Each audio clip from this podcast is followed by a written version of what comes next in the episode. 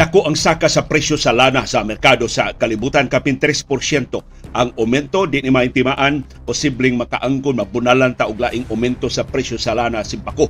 Unya sa Martes sa sunod semana. Samtang padayong ni daghan ang mga nangamatay sa makalilisa nga linog nga nitayog sa Turkey o sa Syria kapina 7,200 ang mga pateng lawas nga naugkat sa duha ka nasod. Ang Pilipinas mupadana karong adlaw og rescue groups. Naglakip sa mga doktor, mga nurses o mga sakop sa militar. Moadto sa Turkey aron pagtabang sa pagpangita sa dugang pa nga mga biktima nga posibleng natabunan ining kalibuan ka mga buildings nga nangahagsa ka makalilisan ining katalagman nga nahiaguman ing duha ka nasod sa tunga-tungang sidlakan. Samtang mas gamay ang atong bag-o mga kaso sa COVID-19 dinhi sa Subo sa Central Visayas o sa tibok Pilipinas nidaghan ang donasyon nga mga bivalent vaccines kini bag-o mga bakuna batok sa COVID-19 nga moabot karong Marso karong tuiga sigon sa Department of Health. Samtang doon natay update at kontrobersyal nga kasong pagpatay sa usa sa labing kontrobersyal nga negosyante dinhi sa Subo nga si Richard King. Ang opisyal sa kapulisan nga gipasangin lang mo'y utok sa pagpatay niya giabsuelto sa korte sa siyudad sa Davao. Ang prosek- prosekusyon ni pas representar og laing testigo batok ni Presidential Legal Counsel kani Senador Juan Ponce Enrile sa iyang sa pasangil nga iyang gikawat ang iyang pork barrel funds uban ni Janet Lim Napolis o siyang Chief of Staff nga bag-o lang nakagawa sa prisuhan nga si Gigi Reyes. Og doon na update karong buntag sa umaabot nga mga duwa karong adlaw sa Philippine Basketball Association Governors Cup ug sa mga duwa sa NBA. Pagtuki sa labing mahinungdanong mga balita o kontrobersiya sa sugo, sa nasod ug sa kalibutan, pagsuway pagtugkad sa ilang mga implikasyon sa atong tagsatak sa kakinabuhi ug panginabuhi. Baruganan kada alas 6 sa buntag mauna ni ang among baruganan.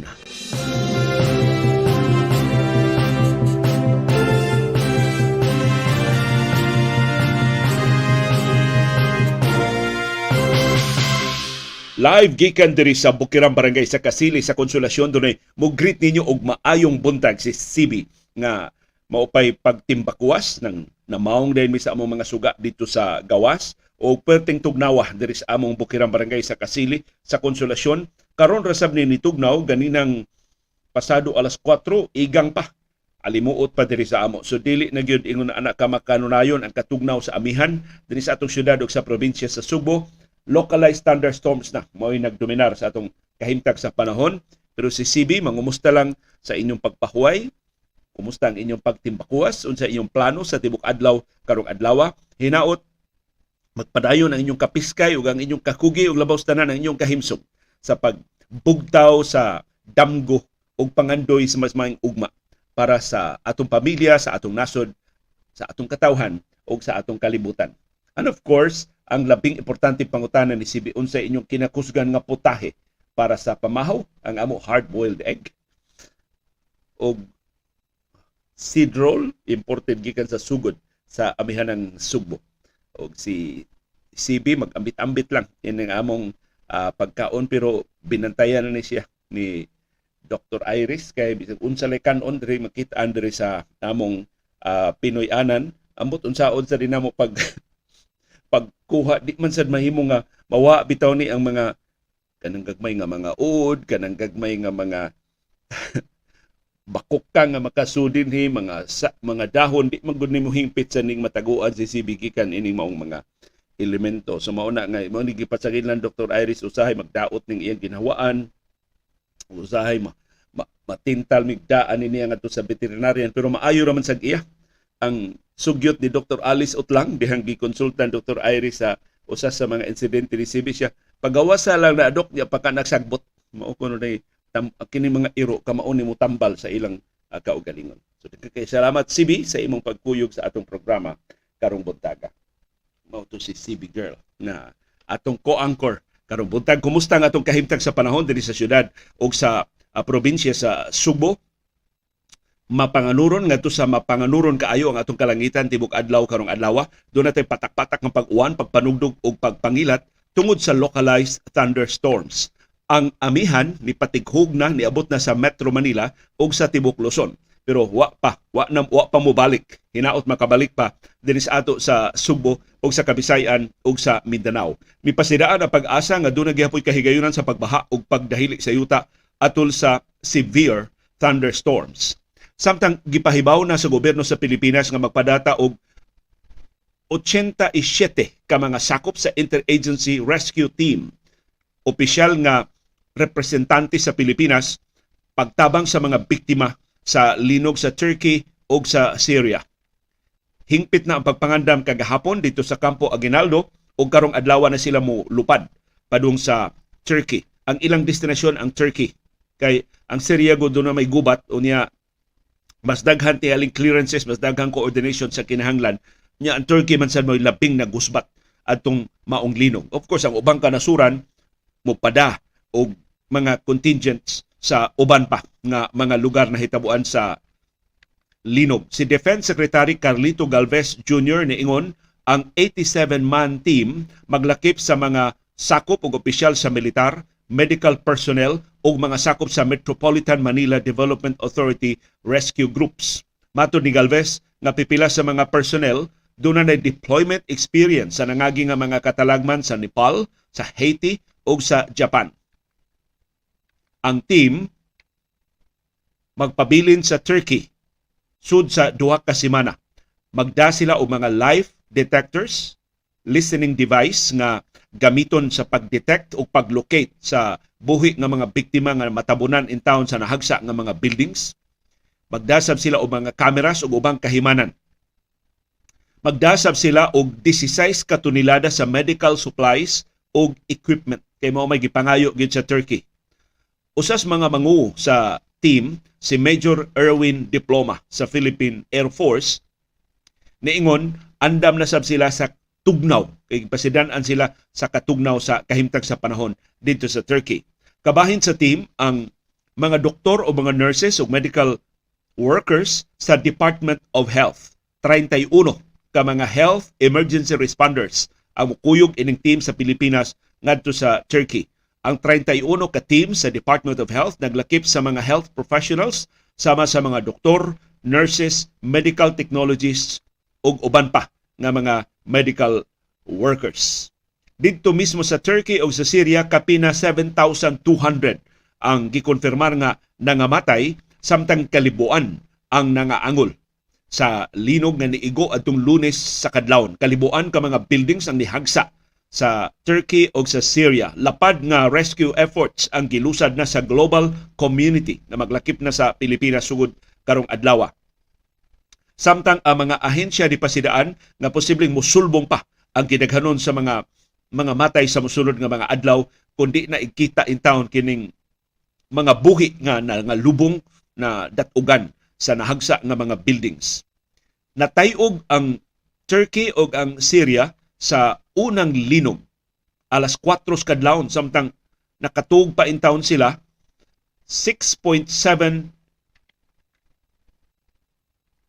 nga linog ang nisunod human sa 11 minutos pero ang kinadak-an gyud nga aftershock 7.5 magnitude ni igo siyam ka oras human sa original nga linog alauna 24 na ni atong lunes sa hapon kapin 5,700 ka mga buildings sa Turkey ang nihagsa. Ang problema, bisan ang labing modernong kahimanan sa pagtabang sa mga biktima, dili makaabot sa ilang nahimutangan tungod sa kangilad sa kahimtang sa panahon. Tungod, gawa sa grabing katugnaw, ang visibility hilabihan kahanap. Mao na nga ang mga Turkish rescue helicopters wa kalupad kagahapon tungod sa poor weather conditions. Ang pasidaan sa World Health Organization maabtan og 23 milyones ka mga mulupyo sa Turkey o sa Syria ang naigo ni adtong linog ni adtong Lunes. Apil ang 5 ka milyon ka vulnerable populations. Mao ni ang labing kabus, ang mga masakiton, ang mga bata, ang mga hamtong nga diin taon makapanalipod sa ilang kaugalingon.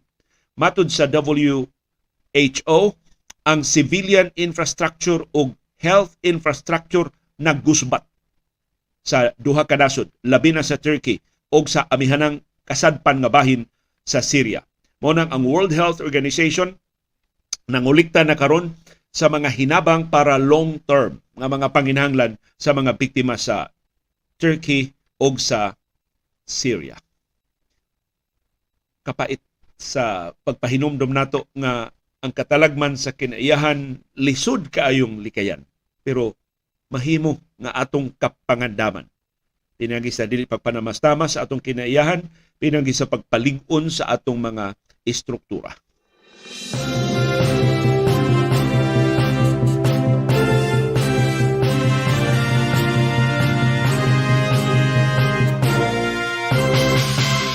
Ni ay laing dili maayong balita among sinugatan ninyo karong buntagan ni Saka og puwerteng dakua ang presyo sa lana sa merkado sa kalibutan kapin 3% ang saka sa presyo sa lana tungod sa pahibaw sa pangu sa Federal Reserve, ang Bangko Sentral sa Estados Unidos nga posibleng wa nay saka sa interest rate. So mo nay gihangop sa mga oil traders o mo hinungdan nganong nisaka pag-ayo ang presyo sa lana. Ang laing hinungdan mao ang pagsulbong sa demanda sa lana sa China. Daghan kay naglaom nga ang China makatimbakuwas na og portin dakuan na sa ilang konsumo sa lana karong tuiga. Ang very strong jobs data. Daghan kay nakatrabaho, nakabalik sila ang trabaho dito sa Estados Unidos sa niaging semana, maoy nakapahumok sa determinasyon sa Federal Reserve sa pagpasaka pa sa interest rates. Tungod ini ang US dollar ni hagsa. Kay wa kun ang interest rate good maumay makapalig-on sa dolyar. So kung dili pasakaan ang interest rate, ang dolyar muhuyang atubangan sa peso, sa yen, sa ringgit, sa euro o sa ubang mga kwarta sa ubang kanasuran sa kalibutan. Kay kung mahal ang dolyar, mahal man ang lana. So nang mo tibugsok ang palit o kung mo tibugsok ang palit, mo us-us ang presyo. Kay dollar base man ang presyo sa lana sa merkado sa kalibutan. Ang International Energy Agency naglaom nga katunga sa pagsaka sa demanda sa lana karong tuiga magikan sa China. Laing timaan nga dako na kaayo ang demanda sa lana sa China ang Saudi Arabia nga maoy labing dako nga oil exporter sa tibuok kalibutan ni pasaka sa ilang presyo sa lana dinhi sa Asia sa labing unang higayon sa niaging unom ka buwan. So nagsandig ni sa pagsalig sa Saudi nga musulbong pag-ayo ang konsumo sa lana sa economic recovery sa China. Nakadugang pagyud laing rason ngano nga dako ang saka sa presyo sa lana sa merkado sa kalibutan ang operasyon sa oil terminal sa Turkey nga mo produce og usa ka milyon ka baril kada adlaw naa sa Jihan gihunong ang operasyon kay naapektuhan sa linom. Gitakda mo balik pang operasyon sa terminal karong adlaw Miyerkules sa oras dito sa Turkey. So doon ay pipila pa kaadlaw nga maibanan ang kalibutanon nga supply sa lana ug mo ideal matandugan ni supply sa lana musaka dayon ang presyo sa world market.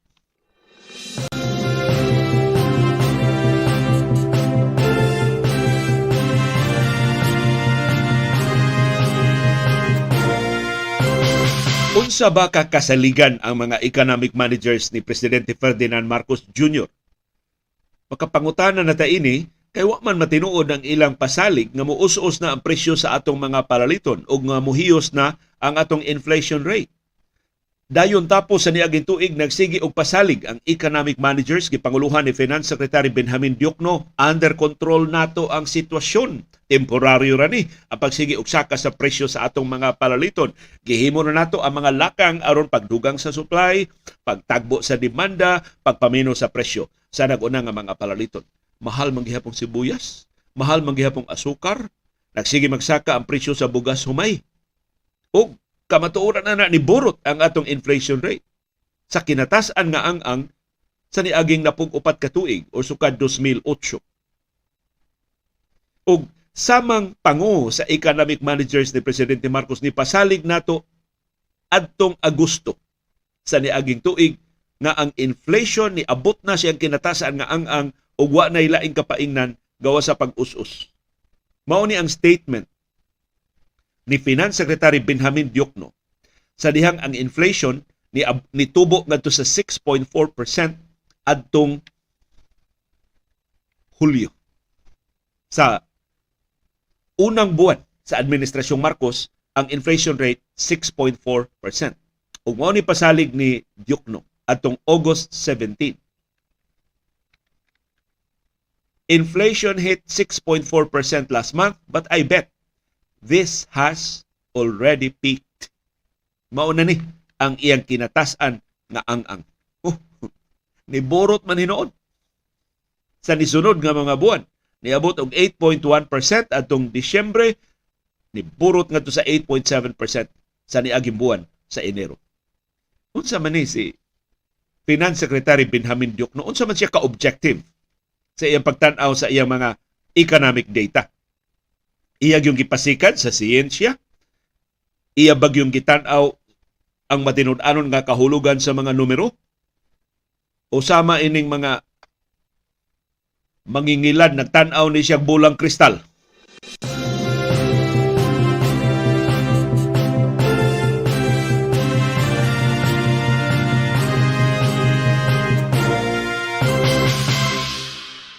Ang maayong balita, nagpabiling ubos ang atong bag-o mga kaso sa COVID-19 sa Sugbo, sa Central Visayas ug sa Tibok Pilipinas. Matod sa Central Office sa DOH, doon natay 67 ra, 67 ra kabag-o mga kaso sa COVID-19 sa tibuok Pilipinas. Doon ay napo kapatay ang tuto sa National Capital Region pero way detalye ang Department of Health kanusa na nga matay ang mga biktima.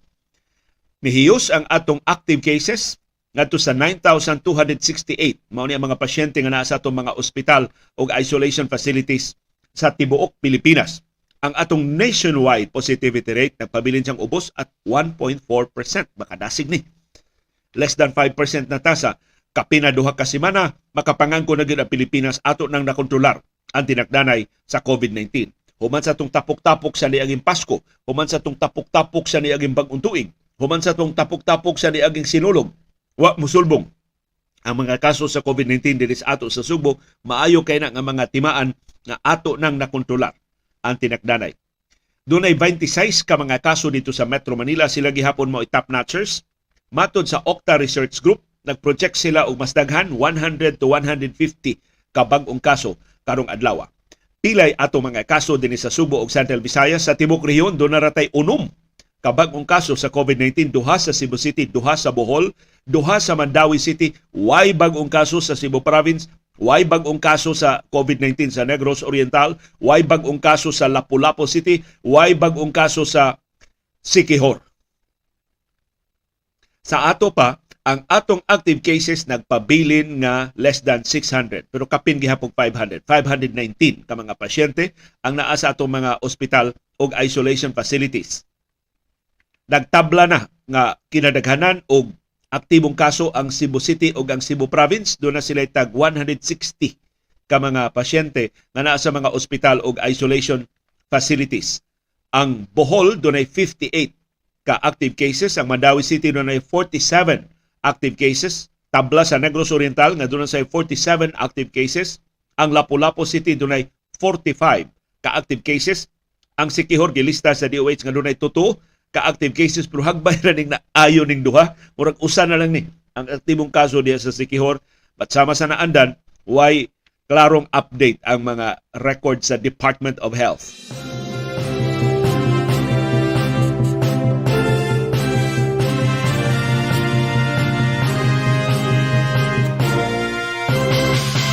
Laing maay balita gikan sa Department of Health mas nidaghan ang donated nga mga bivalent vaccines batok sa COVID-19 nga moabot na dinis ato sa Pilipinas karong Marso. Palihog take note, mas paspas pang moabot ang mga donasyon kaysa gipamalit sa atong gobyerno. So kanang pangangkon sa taga Department of Health ug sa ubang mga ahensya sa gobyerno nga proactive sila. Nganong mas una mang niabot ang mga donasyon? Nganong moabot ang mga donasyon karon ng Marso? Ang atong gipamalit wa pa siguro kanu sa moabot dinhi sa ato dugang 300,000 ka doses sa bivalent COVID-19 vaccines ang idonar sa Pilipinas. Puno ni sa 1 million 2,000 doses nga idonate sa COVAX facility. Pfizer ni. nga mga bivalent vaccines. Kay duha ra man ka kompanya ang gitugutan sa Food and Drug Administration FDA sa Pilipinas nga maka hatag nato og bivalent vaccines. Kini bag-o mga bakuna batok sa COVID-19 ang Pfizer ra ug ang Moderna. Kining unang hugna sa donasyon nga moabot dinhi sa ato Pfizer ni. So banabana sa Department of Health dulan 1.4 million doses sa bivalent vaccines ang mga butna karong Marso karong tuiga. Luwatan dayon sa DOH ang mga guidelines ngadto sa mga local government units aron makaandam sa pagpamakuna na sa ining bivalent vaccines magsilbi na ni nga mga booster sa mga mga pasyente nga labing na miligro nga matakdan sa COVID-19. Ang first batch sa donated bivalent vaccines gitakdang moabot sa pagtapos sa buwan sa Marso. Ang priority ini maong batch, ang unang hatagan ini mao ang mga healthcare workers, ang senior citizens, ang nagpangidarog sa 60 pataas, ug ang persons with comorbidities. Katungtunan na mga sakit nga nakahimo nilang mas vulnerable, mas peligro nga mamiligro. Peligro nga dunay komplikasyon kung simbako matakdan sa COVID-19. 24 milyones na ka doses sa original nga mga bakuna sa COVID-19 ani expire, wa maabti, wa magamit hangtod na abta na lang sa iyang paghupas.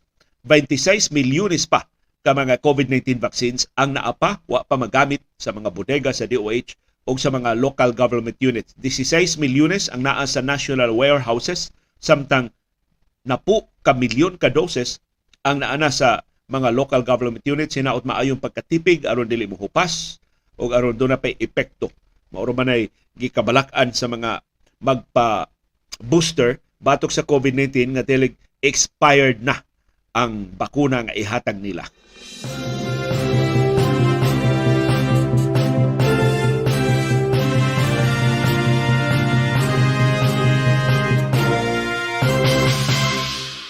Nindot sa description ni Archie Kabungkal, may ni siyang i-employ sa pag-asa sa ilang kahimtang sa panahon dito sa habagatang Subo, hayag midiri sa bulhoon apan kahilakon ang kalangitan.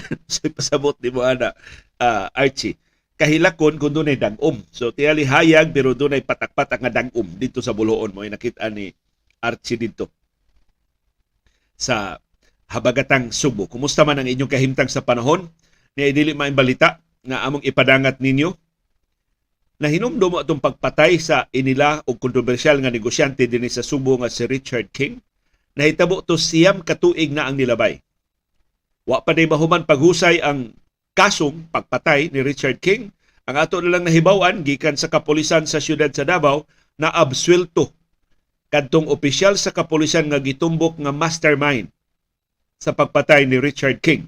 Ang giabsulto si kanhi Police Lieutenant Colonel Leonardo Filonia.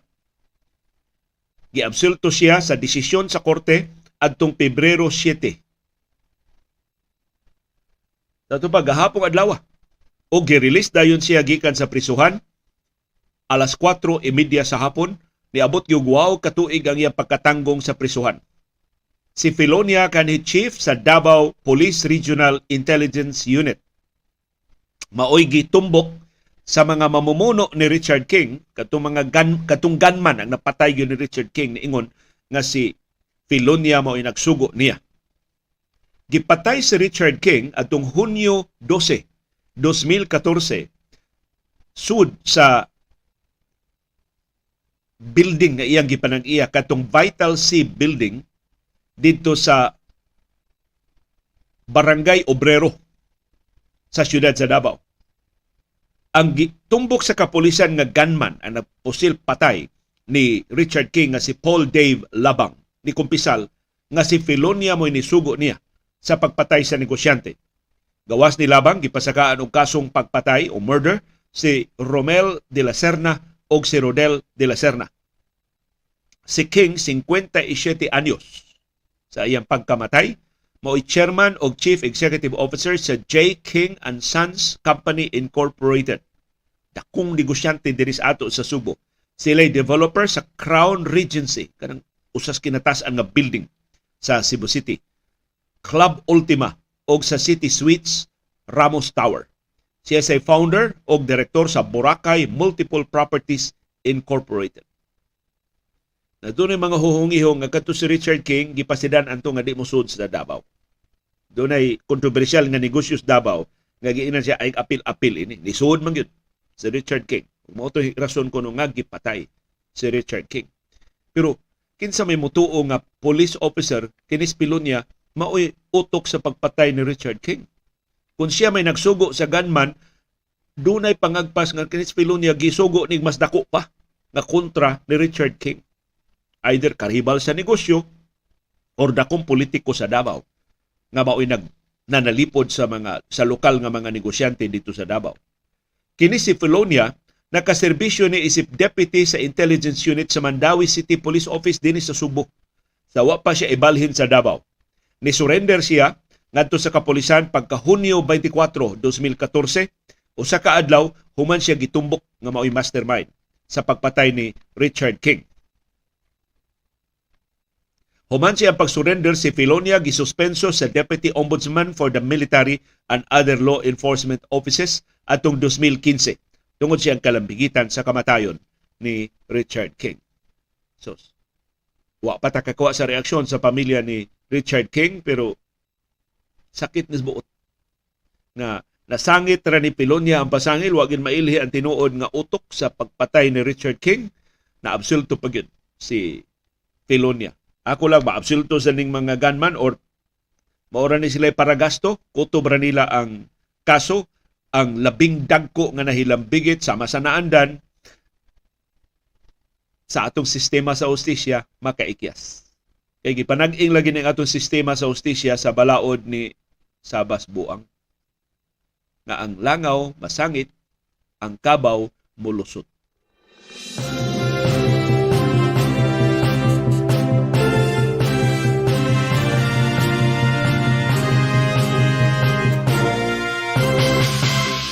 Samtang wa pa din mahuman ang kaso sa pork barrel ni kanhi Senate President karon Presidential Legal Counsel Juan Ponce Enrile gipresentar sa pros- prosekusyon gahapon ang lain nilang testigo batok ni Enrile. Ang municipal agriculturist ni testify sa kasong plunder o graft batok ni Enrile. Og sa iyang kanhi Chief of Staff nga si Gigi Reyes og sa negosyante nga si Janet Lim Napolis ang giilang nga pork barrel queen. Ang prosecution witness nga si Leonora Bolinas ni testify nga sa iyang lungsod sa Doña Remedios Trinidad sa rehiyon ni Enrile wa silang kadawat og hinabang agrikultura sa pork barrel fund ni Enrile adtong 2008. So kuwahi sa pangangko ni Enrile, so kuwahi sa dokumento nga gisumiter aning iyang Chief of Staff nga si Gigi Reyes, so kuwahi sa pangangko ni Janet Lim na police nga daghan kay proyekto ilang gibubo sa probinsya ni Enrile. Si Reyes nitambong atol sa husay eh, kagahapon kay gimanduan na siya sa Korte Suprema nga kila mo tambong sa tanang hearing isip kondisyon sa iyang temporaryo kagawasan pinagi sa piyansa. Sa hearing ni adtong Enero o ni aging buwan, lima ka mga mag-uuma ang gipresentar sab sa prosekusyon. Pulo sila ni testify nga wa silang kadawat og agricultural package gikan sa local government unit or sa ahensya o sa opisina ni Enrile or sa NGO ni Janet Lim na police. So lingon kay ni mga kaso batok nilang Enrile pero tanawa unsa kap langay ang husay sa mga kaso patay na lang si anhing presidente Noynoy Aquino kay siya man ng administrasyon gisugdan.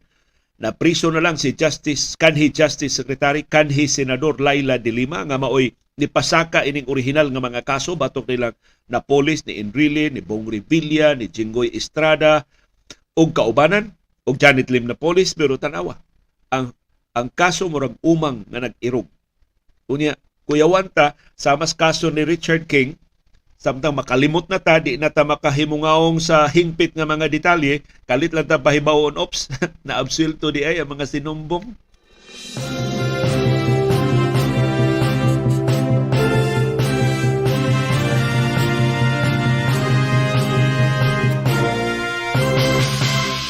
Og dunay duha ka kulbahinam nga duwa sa PBA Governors Cup. Karong adlaw alas 3 karong hapon ang TNT makigsangka sa Converge. Ang Converge musuway pag-inat sa ilang best ever start sa Philippine Basketball Association ngadto sa 5-0 kun modaog ang Converge batok sa TNT sila'y makaangkon sa solo nga liderato kay karon tutuman ka teams ang nangu sa PBA Governors Cup na pulos 4-0 ang ilang record ang San Miguel Beer og ang Inlex og ang Converts. Sa pikas nga bahin ang tropang Giga maningkamot sa pagsakmit sa ilang ikaduhang sunod-sunod nga daog nga mamahimong ikaupat nilang daog sa lima nila kadua. Ang main game 5:45 karong hapon Inlex makigsangka sa Hinebra ang Inlex Road Warriors wa pay pilde sa upat nila kadua matestingan na gyud sa mosunod nga duha ka semana kay perting lig-una sa ilang mga ikasakbang. Of course maguna ang Hinebra Kings sa ilang sangka sa Smart Araneta Coliseum. Ang sunod ikasangka sa Inlex mao ang Magnolia ug dayon ang Converge ug dayon ang Meralco. So perting bugata sa pressure nga gidakdak sa abaga sa bagong import sa Inlex nga si Wayne Selden. Kay 4-0 ang Inlex sa ilang kanhi import nga si Jonathan Simmons. Pero Jonathan Simmons mas dako magsweldo sa Japan na namilit. Human sa upat kadua. Upat naman sa kadua ang iyang kontrata uban sa Inlex. So bago ang import sa Inlex, mas lingon ang ilang mga kaatbang. Let us see the scattered. Sa PBA gihapon si CJ Perez sa San Miguel Beer maoy gipasidungan nga Player of the Week. Sa Pebrero 1 ngadto sa 5 nag-average si CJ Perez og 17 points, 7.7 rebounds ug 4.7 assists. Samtang padayon sa ang iyang pagtambong sa sinemana nga practice sa national team sa umaabot nga 6th window sa FIBA World Cup Asian qualifiers.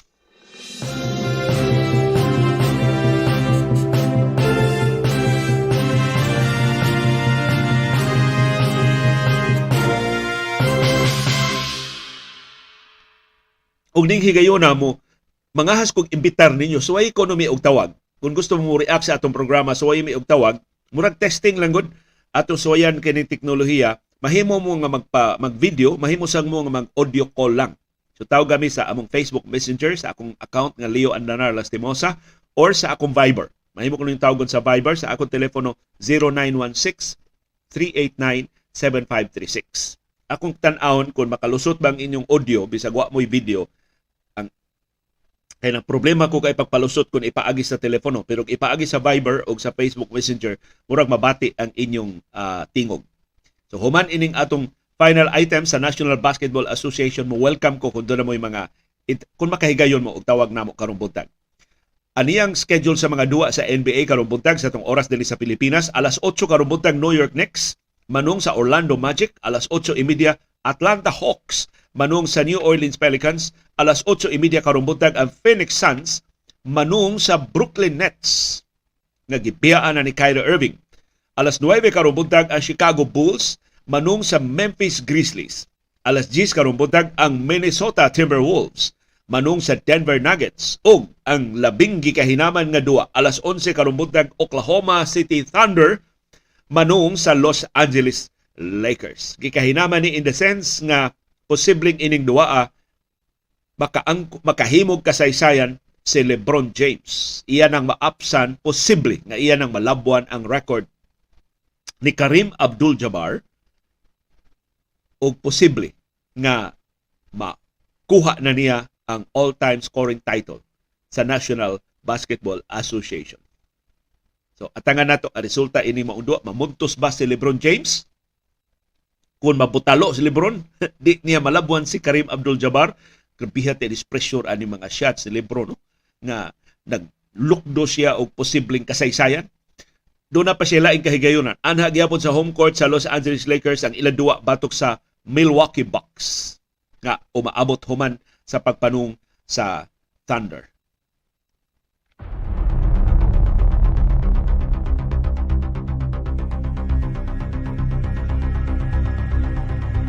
Sunod higayon makigsabot na lang teli ko og ato mga viewers nga makahigayon kay nahibaw ko busy mo diha og andam sa inyong pamahaw na nikay-sikay sa inyong mga trabaho pero mohangyo niya ako Ah, doon na tayo gitakda nga interview karong alas 9 sa buntag uban sa usas inilang nga mga classic guitarist dinhi sa Subo nga si Anton Solomon ato siyang ikahinabi. Dunay nakahigayon og tawag nato si Danilo Ligaspi. Ah, Danilo, good morning.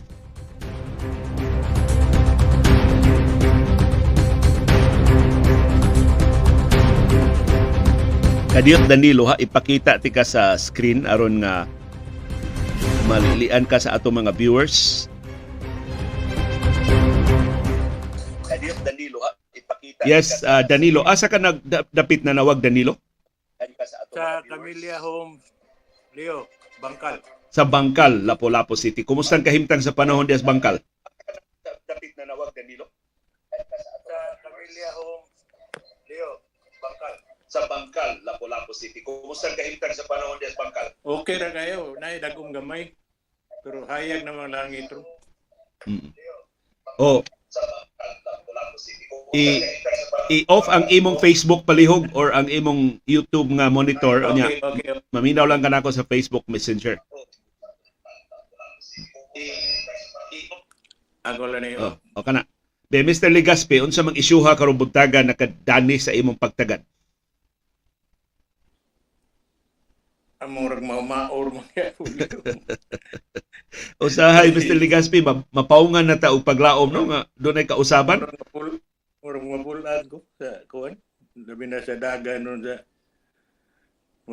mahal magmayo nun, nun sa ako na lang. Pila sibuyas des upon.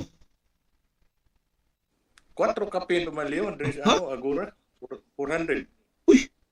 Kagrabe. Nay, nay, nay 350 ng bati.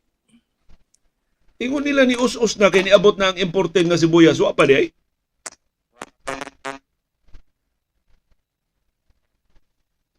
Napawang man si Mr. Legaspi. Makadungog Mr. Legaspi, makadungog pa ka? Di na kong kadungog na Mr. Legaspi. Ako ba ni monitor? Kamo nakadungog ba mo ni Mr. Legaspi? Amorang nasabdan tayo dito ang iyang alambre ang imong kable na diha Mr. Legaspi. So salamat kaayo Mr. Legaspi sa imong pagkuyog namo karong buntag. Dungog na kaliyo. Oh, kana, madungog na sir. Dungog na. Oh, dungog na sir. Hmm. Salamat kay Mr. Legaspi naka, naka lugar ka og tawag karong buntag. No na kay mamay ingon nimo. So ayan na to. So ayan na to. Tawag. Oh, Oo na. Basta manawag na sa nang sunod ang uban. oh. Salamat sir ikay nahimong pabilo sa pagsuway nga mag sige, sige. Ah, salamat kaayo si Mr. Salamat Legaspi. kayo. to. Kaya kada adlaw jugong naminaw nimo. Salamat kay sir. Nya may pamahaw ninyo diha sa bangkal sa. Upon. Ah, si, si Quater mo gyapon ni pan akong kinaham. Ah, Di, pak pakito na ko si CB ni mo. Kaya niya masakot tapad na ni si CB. Si Kwati man din ko nung Mr. Legaspi. Si, nagsikwati sila dito sa bangkal. Sa upon. Mga ito si Kwati ni Dr. Iris karon ha?